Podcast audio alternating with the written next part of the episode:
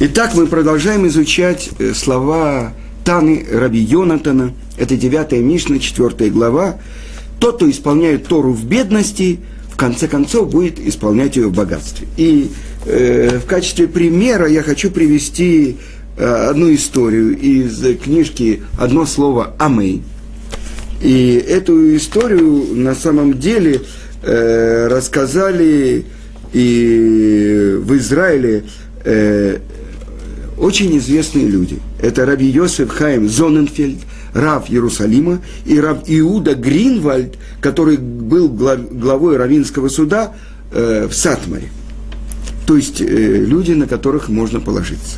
Итак, это происходило в 60-х годах 19 э, столетия. Вы помните, э, в 1861 году в России отменили крепостное право.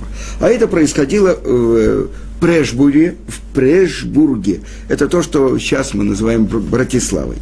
И там была очень известная Ешива, это был там Хатам Софер, а это было в период, когда главой Ешивы был Ктав Софер, это сын Хатам Софер. И была там одна состоятельная семья, которая очень помогала Ешиве. И э, у них была особенная программа.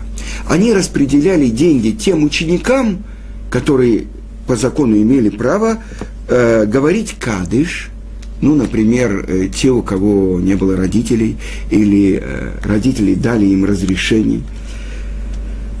И вот они говорили кадыш за тех людей, которые не оставили детей и умерли бездетными и одинокими – и вот эти ученики Ешивы говорили за них кадыш. Так вот, эта семья помогала им.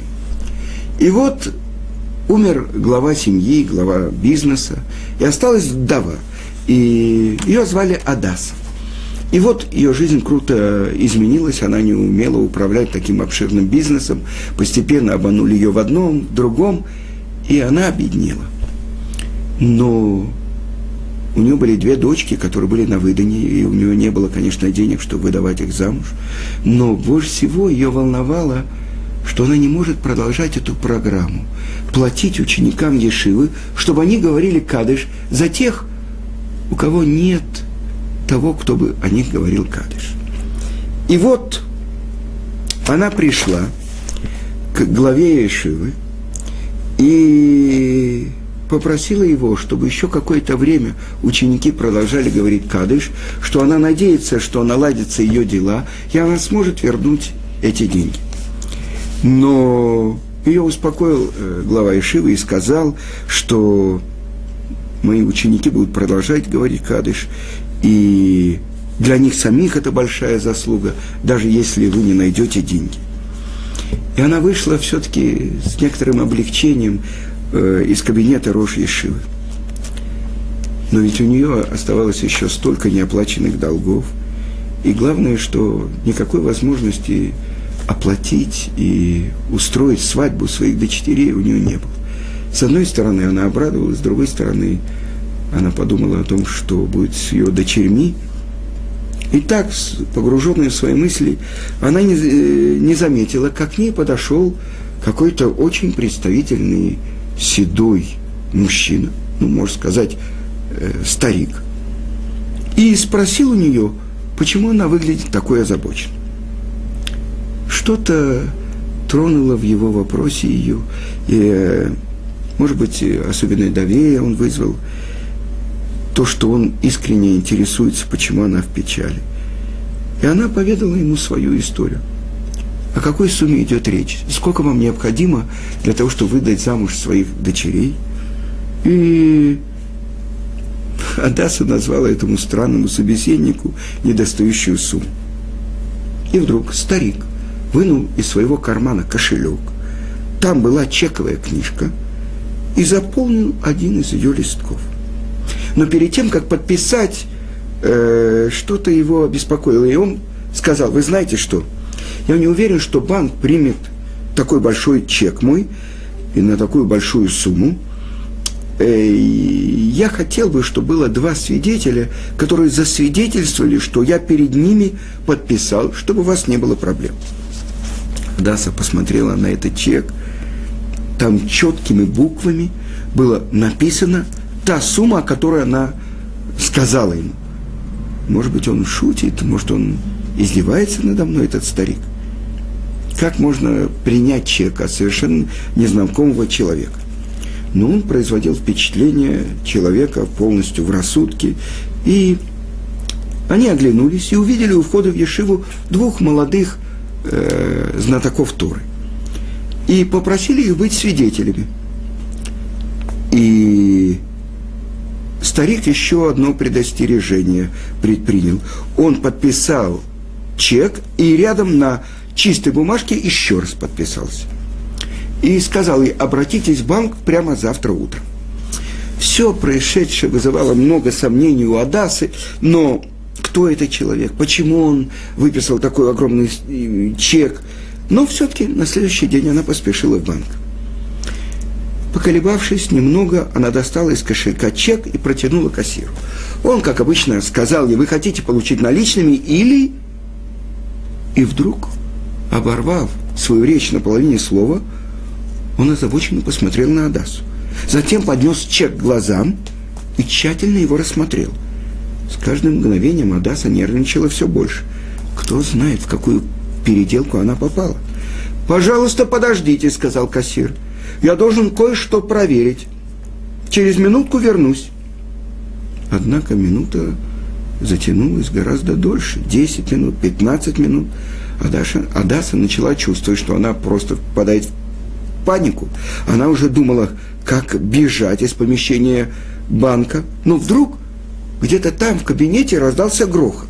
Захлопали двери, э, кассир вбежал в помещение и громко обратился ко всем служащим. У Долореса обморок. Долорес – это начальник, директор банка. Попытались привести его в порядок, а тем временем кассир пригласил Адасу в боковую комнату и сказал, вы можете рассказать, кто вам подписал этот чек и как он к вам попал. Э, Адаса видела вооруженных охранников при входе в банк, и она поняла, что попала в беду. «Я задаю вам этот вопрос», – вежливо продолжил кассир. «Поскольку в отношении этого чека существует подозрение в мошенничестве, мы не имеем в виду, что вы виноваты. Просто мы вы должны выяснить подробности». И пока Адаса сбивчиво объясняла, дверь распахнулась, и в комнату вошел директор банка, поддерживаемый одним из слушателей.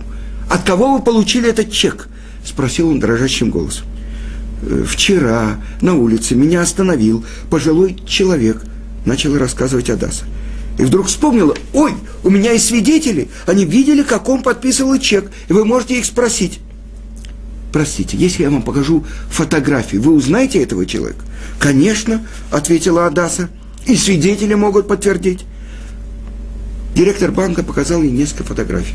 Она без трудом выбрала фотографию того старика, который вчера подписал ей чек. «Спасибо», – пробормотал директор, глотая ртом воздух. Наконец-то он заговорил. «Фотография этого человека – это мой благословенной памяти отец, который скончался более десяти лет тому назад. Этой ночью я видел его во сне. И он мне сказал, сынок, с тех пор, как ты сошел с прямого пути и женился на нееврейке, и перестал произносить по мне кадыш, моя душа не находила себе покоя, пока одна праведная женщина не позаботилась обо мне и о многих других, о тех, о ком никто не произносил кадыш. Завтра эта женщина придет к тебе в банк и предъявит чек с моей подписью. Пожалуйста, оплати этот счет. Проснувшись, я пересказал ее своей, его своей жене, но она сказала суеверные бредни. Но теперь, когда появились вы, и с этим чеком, я понял, что мой сон был истинным. А затем он сказал Адасе, я благодарю вас за то, что вы сделали для моего отца. Приходите сюда завтра. К тому времени я немного приду в себя, и мы с вами обсудим различные способы, как использовать ту сумму, которая написана в банке, чтобы вы получили как, больше, как можно больше доход. Это происшествие произвело очень глубокое впечатление на этого банкира. И он решил сам в годовщину смерти произносить кадыш по отцу. Постепенно он стал все чаще и чаще приходить в синагогу. И Миньян, который собирался в Ешиве Ктав Софера, нашел самую, э, был самым, ну как бы, э, лучшим для него, и он приходил туда все чаще и чаще. И вслед за этим что-то произошло с его женой. Она пошла за своим мужем, она честно приняла еврейство, прошла Гиюр и стала праведной еврейкой. А кто же были свидетели этого чека? Это раби Йосиф Хайм Зоненфельд, рав Иерусалима, про которого ходит э, столько историй, рассказывает. Главный раввин Иерусалима. И его друг Рав Иуда Гринвальд, который стал главой еврейского суда в городе Сатмар. Это истории, которые подтверждают, тот, кто исполняет Тору в бедности, он еще будет исполнять ее в богатстве. И сейчас я хотел бы узнать, сколько времени у меня осталось. О, у меня еще есть время, поэтому я хочу с вами поделиться. По дороге на урок я думал, э, и мне пришла в голову одна мысль. Я хочу поделиться с вами э, одной рукописью, которая готовится к изданию в нашем издательстве «Пардес». И эта история называется «Последний еврей Ошвица» Освенцима – или по-другому Илуй. Илуй, так в еврейском народе называют великого мудреца, Гаон, можно сказать, Илуй, великий мудрец Тур. Итак, это перевод с и я прочитаю вам несколько страниц из этой нашей рукописи. В тот день, когда Авремеле прибежал прятаться к Войтеку, ему исполнилось 13 возраст Бармицвы. Как он ждал этого дня, как он готовился к нему. Уже в 11 лет он знал наизусть всю свою недельную главу и главу из пророка, а вторую. Отец сказал, что он не будет помогать ему готовить дрошу. То есть это речь, которая содержит толкование на темы Торы, который мальчик 13 лет произносит. И в 12 у него уже было записано пять тетрадей убористым почерком, его объяснение и толкование на тему отсчета Омера. Это, вы знаете, мы отсчитываем дни от Шавуота, извините, от Песаха до Шавуота, 50 дней. Отец тайно от него показал эти записи Гаону из Кракова. Тот сказал, что то, что там написано – вызывает большое уважение, и что это можно даже напечатать как отдельную брошюру к его бармитве, к совершеннолетию, и что он сам напишет к ней предисловие. За глаза его уже давно называли э, в городе наш маленький Илуй. Илуй – гений, Гаон из Ошвица. Еврейское название Освенцим. Действительно, в нем горел особенный огонь познания. Он видел и постигал талмудическую премудрость по-своему, так как до него не видел никто. Его Ребе, Рав Эрлих, уже говорил о нем с великим Гаоном, главой Ешивы из Варшавы, Равхаймом. И тот обещал устроить ему экзамен сразу после бармицу. И вот наступил этот день. Но он не идет в синагогу в новом костюме и в шляпе. Его не вызывают к Торе – и его отец не произносит благословений. Барухша Патрани Миуншо Шельказе. Благословен, освободивший меня за наказание за этого. Ведь в 13 лет мальчик становится самостоятельным, взрослым, и он сам несет ответственность за свои поступки. Почему? Ведь уже нет ни одной синагоги в городе. Последняя была взорвана под звуки духового оркестра при стечении множества радостного народа. И не осталось ни одного свитка Торы. Их сожгли на площадь. Да и отца, и всех его братьев и сестер уже нет. Все они ушли в небо.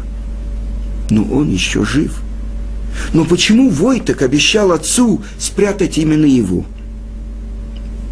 Из-за того, что он столько лет был соседом их семьи, но ведь никого другого из семьи он не готов был спасать. Может быть, из-за того, что он много раз слышал, что Авремеле и Луй – гений, и что это огромная заслуга перед Творцом его спасти. Когда впервые он спустился в подвал, в тот день он был счастлив. Ведь там были спрятаны два ящика с книгами, которые передавались в их семье по наследству еще от прадедов. Кроме всех томов, томов Вавилонского Талмуда, там был и весь Ярушалми, Иерусалимский Талмуд и много книг комментаторов. Также он нашел там новый Талит и Тфилин. Оказалось, что отец уже давно передал их Войтеку на хранение для него – подвале было все, что необходимо для жизни. Выгребная яма за деревянной перегородкой, большой бак с водой, матрас, набитый сеном, но главное – керосиновые лампы и спички. Сначала Авремеле составил для себя календарь на год. Может быть, через год Творец смилуется, смилуется и кончится эта страшная война. И тогда он поедет учиться в Варшаву. А пока она не кончилась, ему придется провести в этом подвале несколько месяцев, а может быть и лет. Авремеля сел на матрас из соломы и вдруг ощутил резкую боль в груди. Нет, не физическую боль. Ведь груз последних месяцев, все напряжение и ожидание ареста и депортации. Несколько первых месяцев они еще могли жить в своем доме. Потом Пока были деньги и ценности, семья пряталась в разных местах. И в тот вечер, когда он вернулся в последнее место их укрытия, он не нашел никого. В кармане у него осталось огромное богатство. То, что он выменял на мамино обручальное кольцо. Три куска сахара и две морковки. Там, в соломе, он нашел папину записку. «Авремеле, мой мальчик, беги прятаться к Войтыку, я с ним договорился». И когда ночью он пришел к Войтаку, тот открыл для него свой дворец, этот оборудованный подвал. В ясную погоду туда даже пробивался свет, а днем можно было читать без керосиновой лампы. Он пытался осознать эту боль в груди и понял, ведь он остался один из их огромной семьи. Один, может быть, последний еврей из всего города. А может быть, последний еврей из всей страны. А может, он даже побоялся это произнести вслух. Последний еврей в мире. Дерлецте ид. Ведь этот полоумный из Берлина грозился уничтожить всех. Да, но тогда весь мир зависит от него одного – ведь невозможен мир без евреев и без изучения Торы. Тогда, значит, остался еще кто-то. Ведь вчера он вообще не мог учиться, когда впервые осознал, что всех их больше нет, что все они ушли, и что он остался один. Он снял ботинки, сел на пол и начал беззвучно плакать. Кадыш он не мог произносить. Кадыш не произносится без миньяна. Он шептал слова молитвы. Кель мале рахамим, Творец, полный милосердия. Он вспомнил всех. Папу, маму, братьев, сестер, всех родных и близких. Всех их. 32 имени, 32 человека.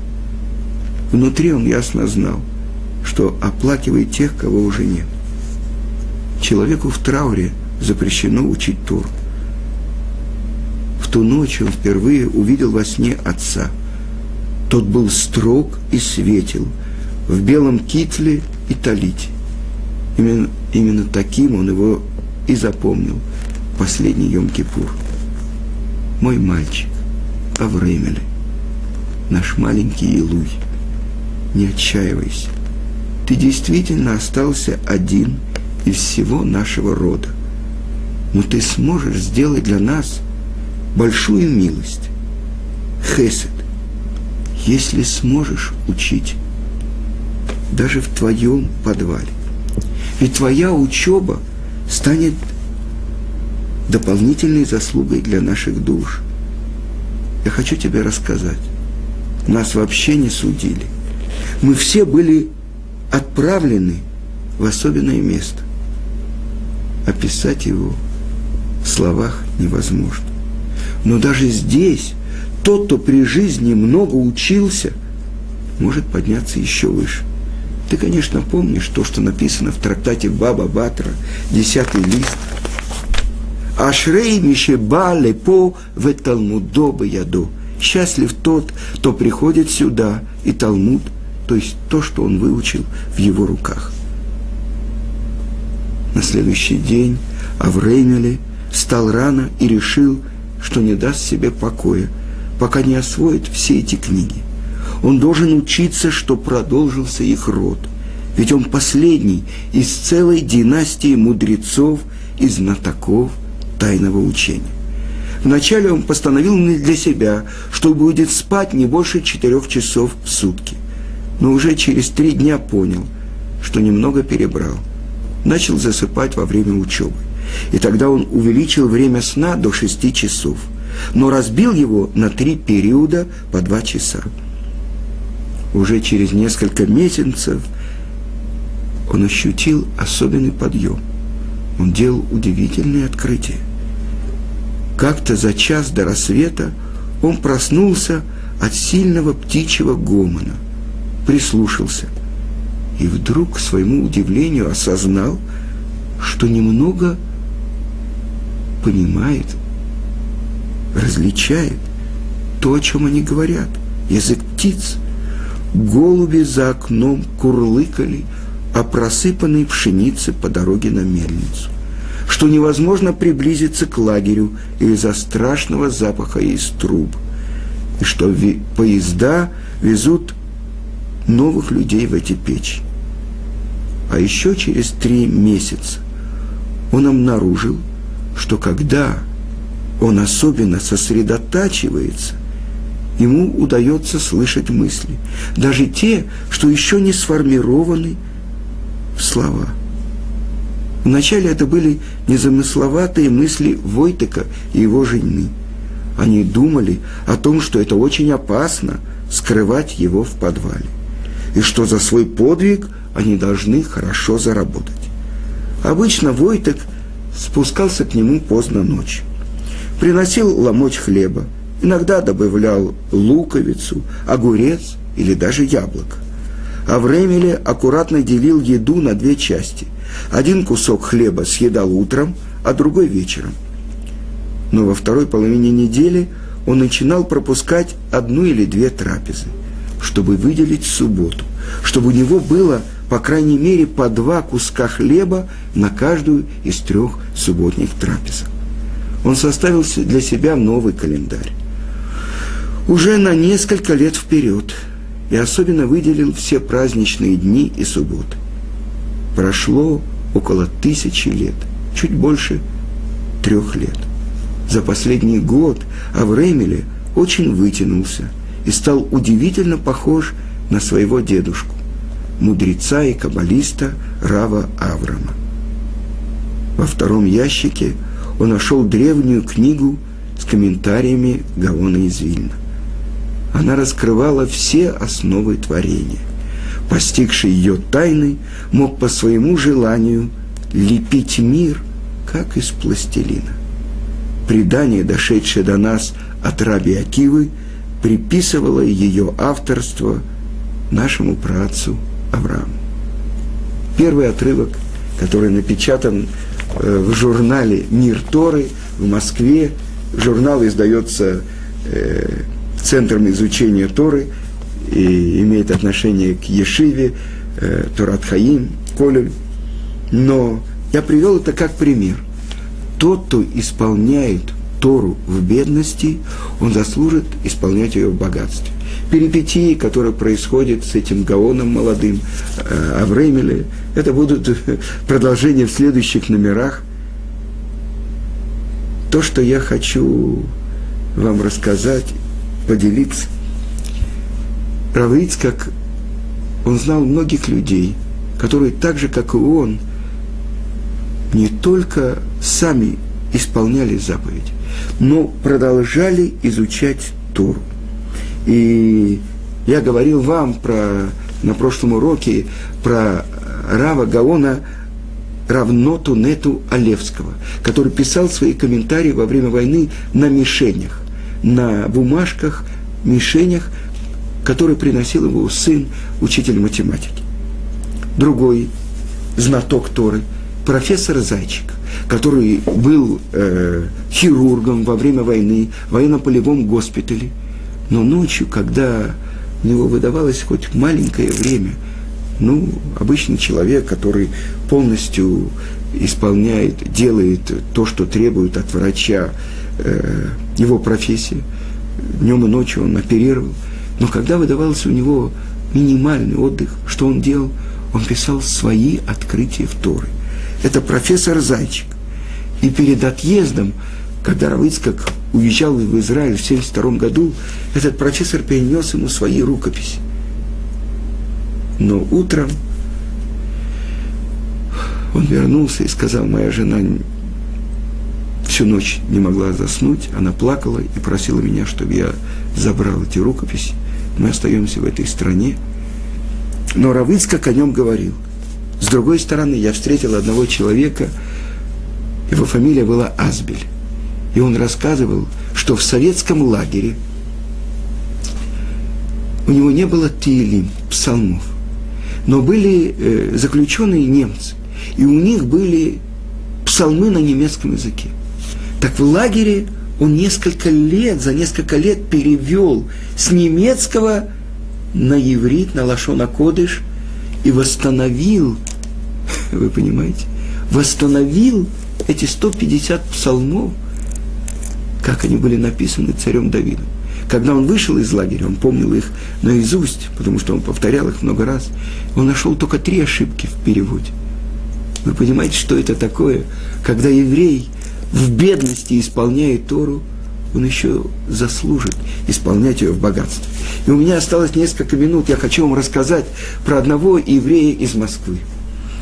Э, у него был очень процветающий бизнес. Я не буду называть его имя. Э, недавно мне сказали, что в годы процветания его бизнес достигал размера миллиарда долларов. И вот произошло то, что произошло, кризис и так далее. И, э, в общем-то, э, у него было много, не, и есть недвижимости, но э, меньше стали покупать и так далее. И он сказал, что это помогло ему проснуться. Потому что он все время, э, человек, у которого есть 100, сказали наши мудрецы, он хочет 200. И он сказал, что он открыл свой путь, ну то есть пришел к изучению Торы, и он с семьей переехал в Израиль, и в России у него был огромный дом, были служащие в доме, были те, кто охраняли его, э, он ездил с водителем на самой дорогой машине, которая могла быть, Здесь, в Израиле, он снимает недорогую машину. Он говорит, я не мог бы себе позволить, что мой водитель ездил на такой машине. А сейчас я так доволен. Больше того, я так счастлив. Его сын учится в старом городе, он изучает Тору. Он сам э, вылетает в Россию на несколько дней, а главное время э, в Израиле он приходит в Колель и учит Тору. И когда он рассказывал, рассказывал мне свидетель, когда он молился утреннюю молитву в Атикин у стены плача. И его вызвали к Торе. После благословения на Тору, после того, как они кончили молиться, он так благодарил того, кто его вызвал к Торе, со слезами на глазах. Он сказал, кто я был, чем, в чем я жил, какие были мои интересы. А сейчас я заслужил, что меня вызвали к Торе – возле стены плача. Что мы видим? Тот, кто исполняет Тору в бедности, в бедности понимания, он заслужит ее исполнять в богатстве понимания. И понимаете мы, что ценности, бедность, богатство, есть люди, которые, продолжает Тана и говорит, что пренебрегающий Торой в богатстве – конце концов они будут пренебрегать ею из-за бедности. И не обязательно, что они обеднеют. Они могут умереть с огромными счетами в банке. Но что они возьмут с собой? В будущем мире сказано, нет еды, нет питья, но праведники сидят, и короны на их головах. Что это за короны? Короны их постижения Торы. Потому что в будущем мире есть только это, этот свет, свет Торы. И поэтому тот, кто здесь имеет к этому отношение, через то, что он сам постигает Тору или помогает другим учить Тору, это то, что он получит, то богатство, которое он получит в том мире, куда все люди из этого мира переходят. Но одни приходят с богатством, а другие приходят с бедностью. Сказано про еврейский народ. У каждого еврея есть часть в будущем мире. Но какая часть? Один спит на лавке в парке, а у другого дворец. Это то, что учит нас Тана. Тот, кто исполняет Тору в бедности, он заслужит исполнять ее в богатстве. А тот, кто из-за богатства пренебрегает Торой, он еще будет пренебрегать ею из-за бедности. Всего хорошего.